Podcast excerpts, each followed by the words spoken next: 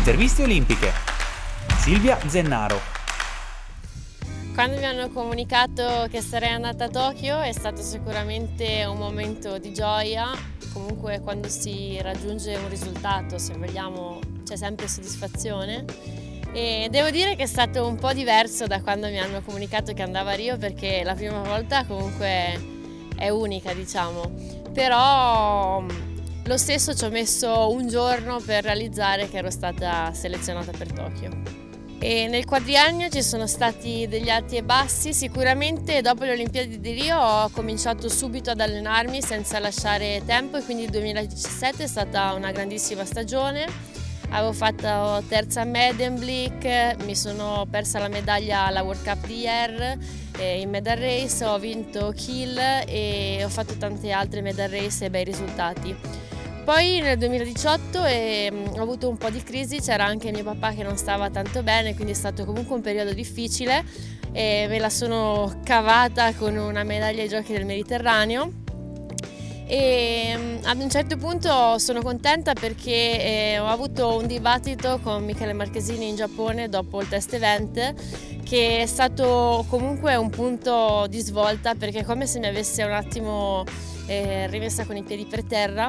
e da quel momento lì mi sono rifocalizzata, ho ricominciato a dare tutto, a cercare di eh,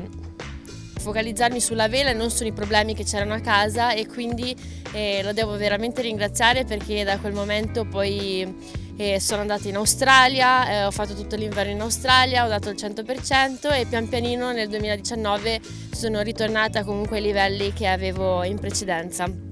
e adesso dopo il lockdown di nuovo eh, ho ripreso subito gli allenamenti, grazie, cioè proprio in questo posto dove siamo adesso, sono riuscita a uscire già dal primo giorno che si poteva uscire di casa e quindi eh, anche lì mi sono rimessa subito al lavoro e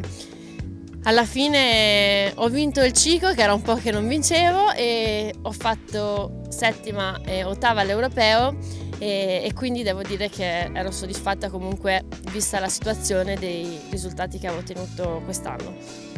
I programmi per i prossimi 5 mesi, eh, la location sono un po' incerte, sicuramente saranno dei programmi molto intensi e sicuramente eh, da parte mia ci sarà il massimo impegno perché comunque abbiamo fatto questa volta 5 anni di campagna olimpica anziché 4, quindi 5 mesi ormai non sono più niente, bisogna sicuramente schiacciare sull'acceleratore, cercare di dare il massimo e di arrivare più preparati possibili. L'approccio mentale sarà sicuramente quello che mi caratterizza di più, ovvero la determinazione, il non mollare mai, continuare ad andare avanti nonostante i problemi e le difficoltà, visto appunto che in questo momento stiamo vivendo questa situazione particolare con il Covid. E sicuramente eh,